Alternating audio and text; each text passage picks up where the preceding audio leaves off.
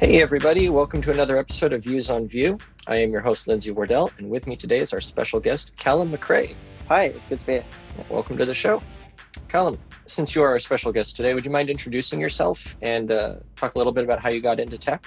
One of my favorite communities in programming these days is the Angular community.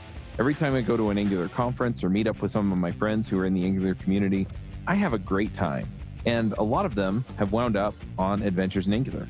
So if you're doing front-end development, you're looking for a way to keep current on the Angular ecosystem, and you want to have a good time listening to fun people talk about great topics related to Angular, then go check out Adventures in Angular at adventures in angular dot com.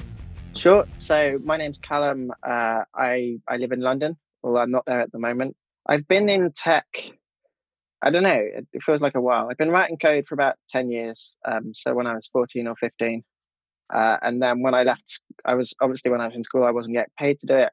When I left school, I started getting paid to do it, which was nice, taking a hobby and getting money from it. Then I, I, I guess I started off doing P H P, actually, then moved across to JavaScript, uh, went into quite deep into build tools for a while. Um, I'm still a member of the uh, core team, member the Gulp team, and then eventually landed on Vue uh, with the, a job I started like four years ago.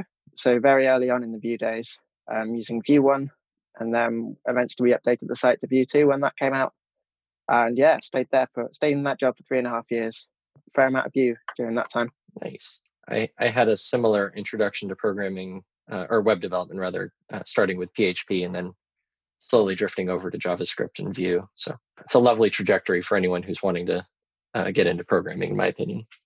Yeah, yeah, it, it was, it's, I mean, I feel like JavaScript's sort of similar in that anyone can write it, but then, yeah, like anyone can write it, and P H P is the same. It's a very easy language to pick up. But JavaScript now seems to have got a lot more complicated. Like you need build tools, you need a load of other things, whereas P H P probably still, I don't, I mean, I'm not familiar with the P H P community anymore, but I feel like it's probably still still fairly simple to get started with. Yeah, that's that's my understanding as well. I, I see some stuff from uh, the Laravel community. But yeah, I, I have fond memories of getting started with P H P. Mm, yeah, although looking back, it's I'm not sure I'd enjoy it if I had to do it now. That's fair. I just, after finding JavaScript in Vue, it's just I, I can't move away now. It's too good. Do you use Node for your uh, your backend as well then, when you have to write one? Uh, yeah, my the last few jobs where we had a proper backend, I haven't actually been writing the backend. Someone okay. else has. But when... inevitably when I have to do a backend, it's like a very thin wrapper around something, and yeah, I'll use Node. Awesome. So welcome again to the show. Our topic today is a little different. We're not talking specifically about Vue as much. Uh, we're going to be talking about a topic you addressed at Vue.js Amsterdam, uh, climate change and the tech community. When I when I saw this topic, I was I was pretty interested in, in talking with you because when I think uh, climate change and technology, my first thought is Uh, mining Bitcoin using NVIDIA graphics cards and, and the extra heat and energy that's used from that.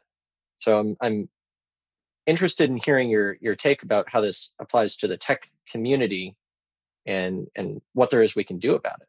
Yeah, I, I guess on Bitcoin specifically, I remember re- reading an article maybe two or three years ago about the electricity usage it was using.